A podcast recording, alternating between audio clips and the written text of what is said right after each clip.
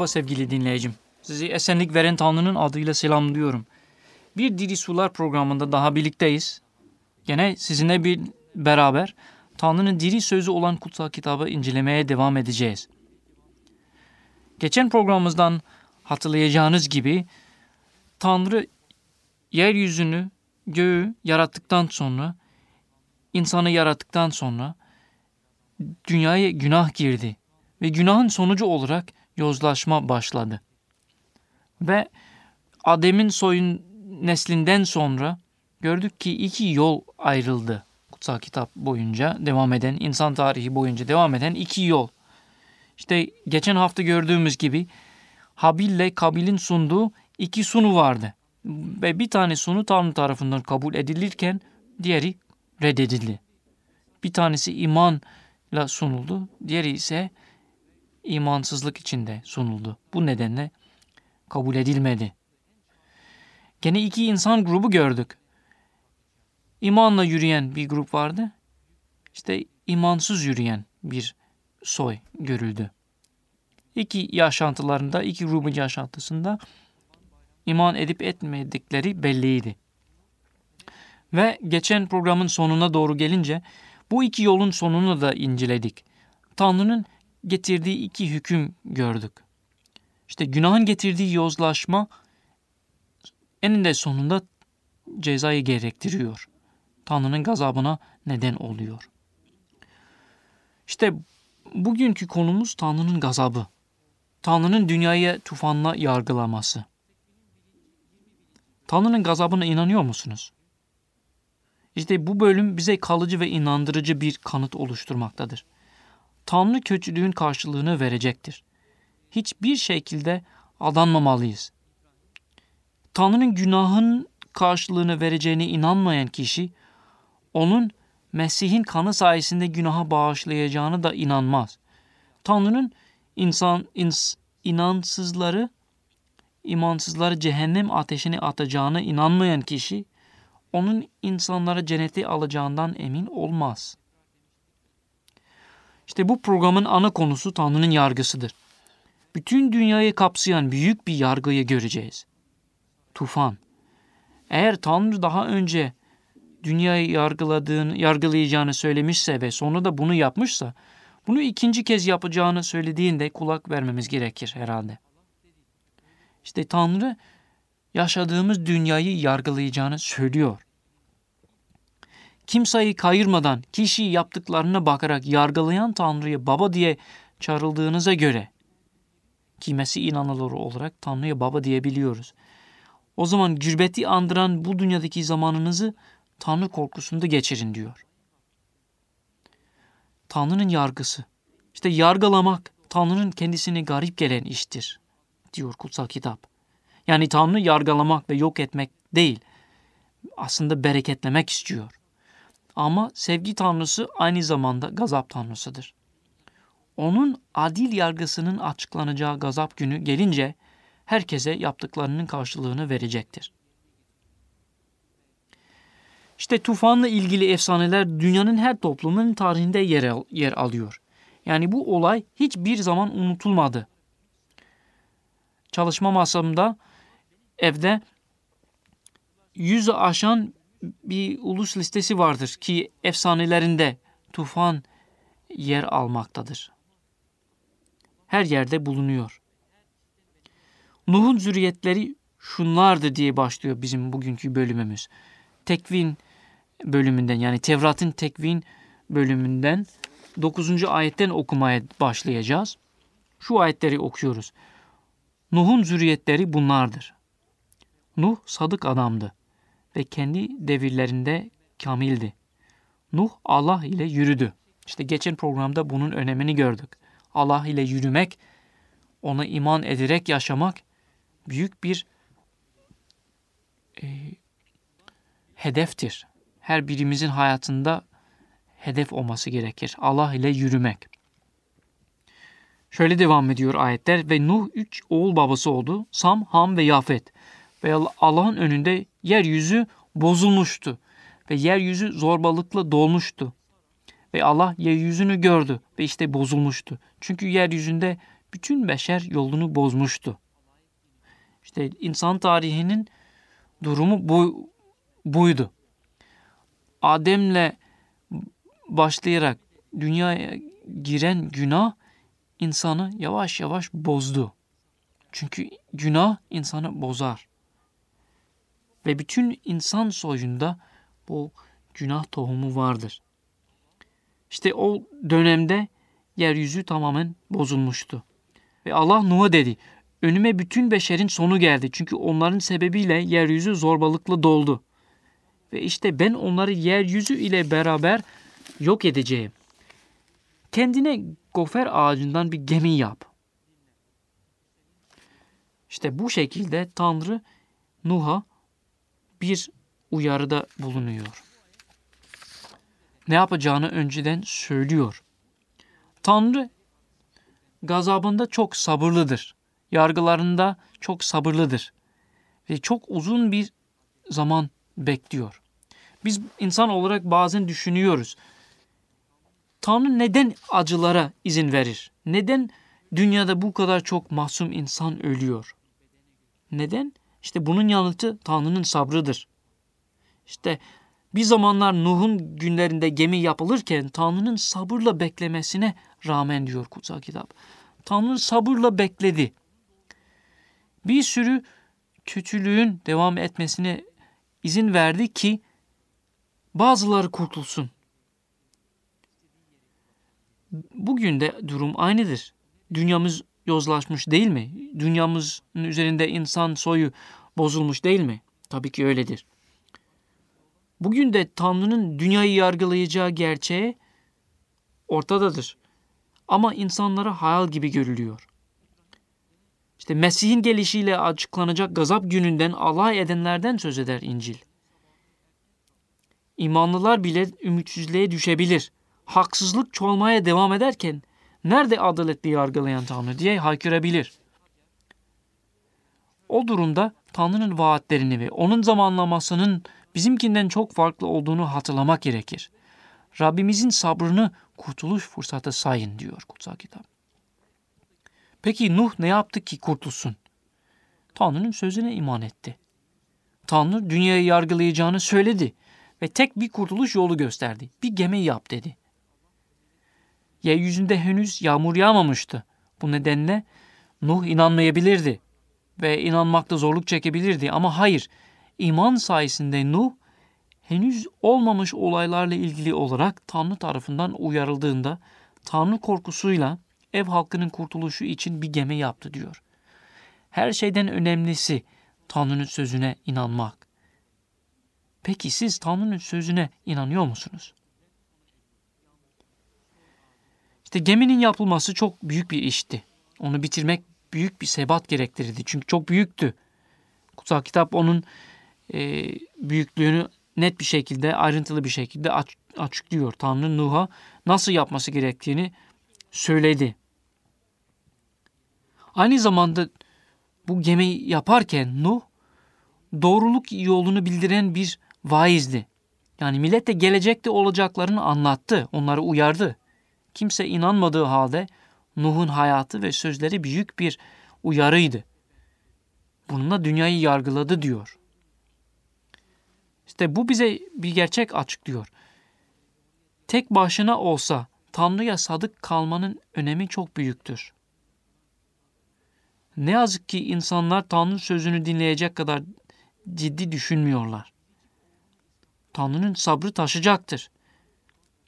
Mesih İsa bizleri şöyle uyardı. Nuh'un günlerinde nasıl olduysa insan oğlunun gelişinde de öyle olacak. Yani Mesih'in gelişinde de öyle olacak. Nuh'un gemiyi, gemiye bindiği güne dek tufandan önceki günlerde insanlar yiyip içiyor, evlenip evlendiriliyorlardı.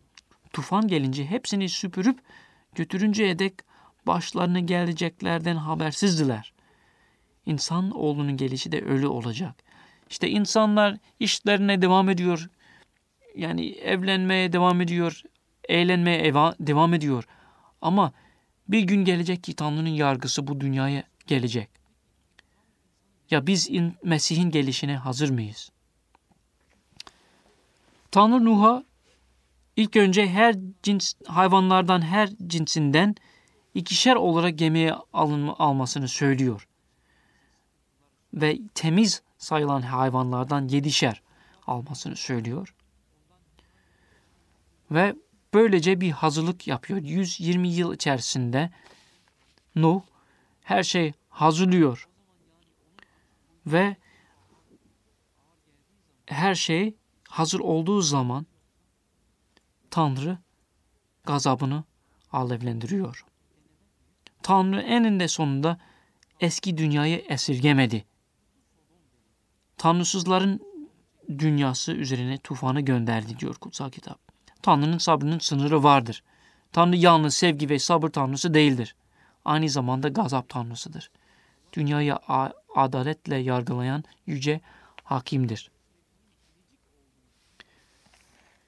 İşte biz inanıyor muyuz Tanrı'nın gazabına gerçekten inanıyor muyuz? Eğer o günde orada olsaydık, işte Tekvin'in 7. bölümünde 11. ayette okuduğumuz şu sözlerde açıklandığı gibi biz orada olsaydık inanırdık. Şöyle diyor. Nuh'un ömrünün 600. senesinde 2. ayda ayın 17. gününde o günde büyük enginin bütün kaynakları yarıldılar ve göklerin pencereleri açıldılar ve yeryüzü üzerine 40 gün 40 gece yağmur yağdı. İşte Tanrı yargısına başladı. O günde Nuh ve Nuh'un oğulları Sam ve Ham ve Yafet ve Nuh'un karısı ve oğullarının üç karısı kendileriyle beraber gemiye girdiler. Ve o hayvanlarıyla birlikte girdiler. Ve girenlerin girenler Allah'ın onu emrettiği gibi bütün beden sahiplerinden erkek ve dişi olarak girdiler. Ve şu ifade çok ilginç. Rab onun üzerine kapıyı kapadı. Rab kapıyı kapadı. Herhalde Nuh kapıyı tekrar açabilseydi boğulanların sesine dayanamayıp onları açardı o kapıyı. Ama Tanrı'nın eli onu kapadı. Artık geç kalındı. Gün gelecek ki kapıya dayananlara kapı açılmayacak diyor Mesih. Ve çok acı bir sonuç şu ayetlerden geçiyor. Ayet 22'den okuyoruz. Bütün karada olanlardan, burunlarında hayat ruhunun nefsi, nefesi olanların hepsi öldüler. Ve adamdan sığırlara kadar, sürünenlere kadar ve göklerin kuşlarına kadar yeryüzü üzerinde yaşayan her şey silindi. Ve yeryüzünden silindiler. Ve yalnız Nuh ve kendisiyle beraber gemide olanlar kaldılar. Ve 150 gün sular yer üzerinde yükseldiler. İşte günahın bedeli ölümdür. Hepsi öldü diyor kutsal kitap. Biliyor musunuz? Bugünkü dünyamız da yargılanmaya mahkumdur. Kutsal kitap şöyle diyor. Şimdiki yer ve gökler ise ateşe verilmek üzere aynı sözle saklanıyor. İşte dünyayı sözüyle yargılayan Tanrı, tufanla yargılayan Tanrı bir daha dünyayı ateşle yargılayacağını söylüyor. Tanrısız kişilerin yargılanarak mahvolacağı güne dek korunuyor diyor dünya. İşte yargıda Tanrı'nın sabrını gördük. Tanrı çok bekledi. Ama sonunda yargıda Tanrı'nın, gazabı da gördük. Ve gazabı korkunçtur. Çünkü Tanrı günaha bakamıyor. Günaha tahammül edemiyor. İnsanı seviyor ama günahını sevmiyor. Günahından nefret ediyor. Ve günahından tövbe etmeyen insan en son yargılanması gerekir. Bu gerçekleri iyi bir şekilde anlamamız gerekiyor. Ama yargıda aynı zamanda Tanrı'nın lütfu da görülüyor. Şimdi isterseniz geminin içindekilerine bir göz atan, atalım. Ve Allah Nuh'u ve onunla beraber gemide olan bütün hayvanları ve bütün sığırları hatırladı. İşte biz o geminin içinde olsaydık o tufanın suları yükselmeye baş, başlayınca herhalde çok büyük bir minnettarlık duyardık. Ya Rabbe şükürler olsun bizi kurtardı. Ya bu sahne çok anlamlı bir sahnedir. Çünkü bu olay Tanrı'nın kurtuluş planını resmeden bir sahnedir. Bu gemi Mesih'i temsil ederken sular Tanrı'nın günaha karşı olan yargısını temsil eder. İşte Tanrı günaha karşı yargısını uyandırır ve uyarı, yargılayacak günahı. Peki bizi günahtan korumak için sağladığı şey nedir? Kutsal kitabın ışığında bize Mesih'i sağladığını söyleyebiliriz.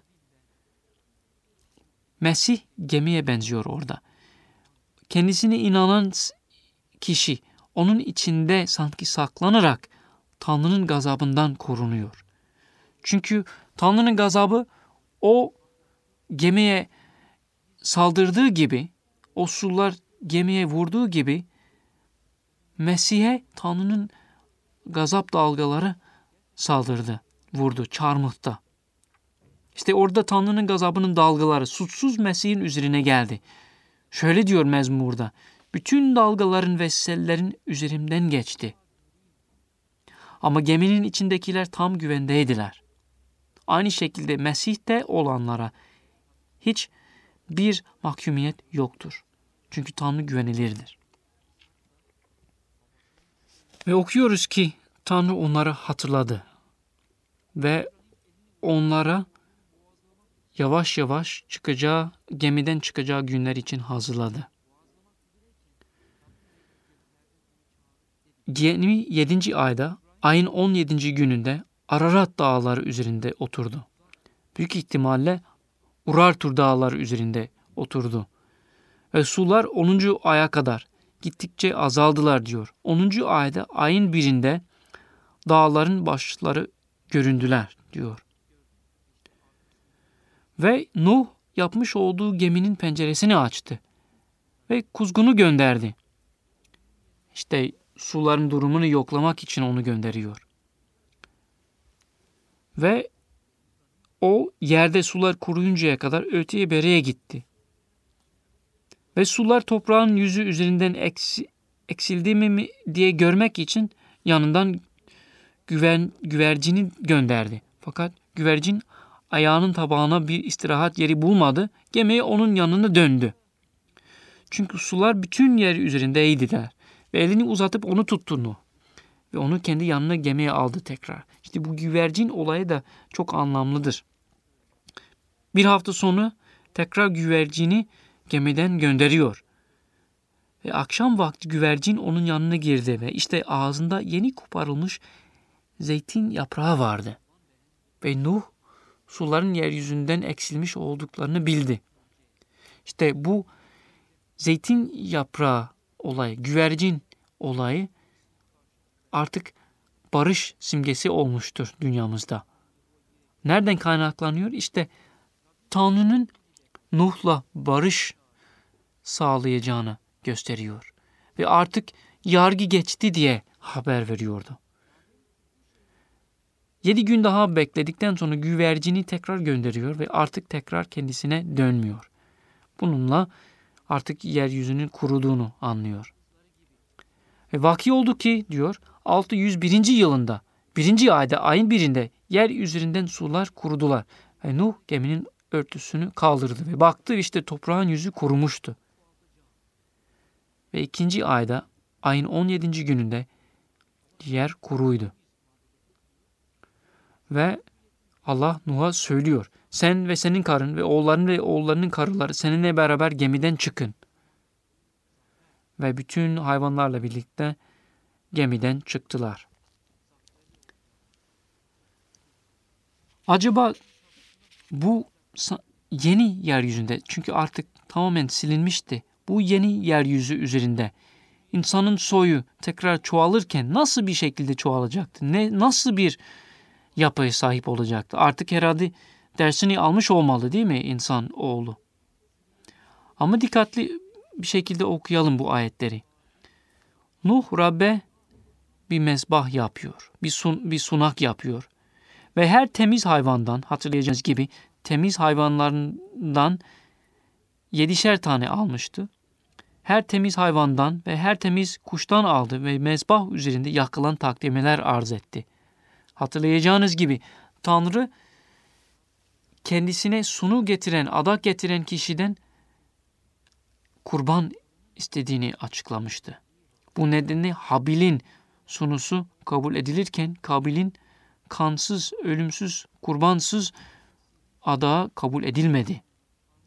Nuh de Rabbin sözüne inanan bir kişi olarak bir kurban getiriyor ve yakılan takdimeler arz etti. Hey Rab hoş kokuyu kokladı.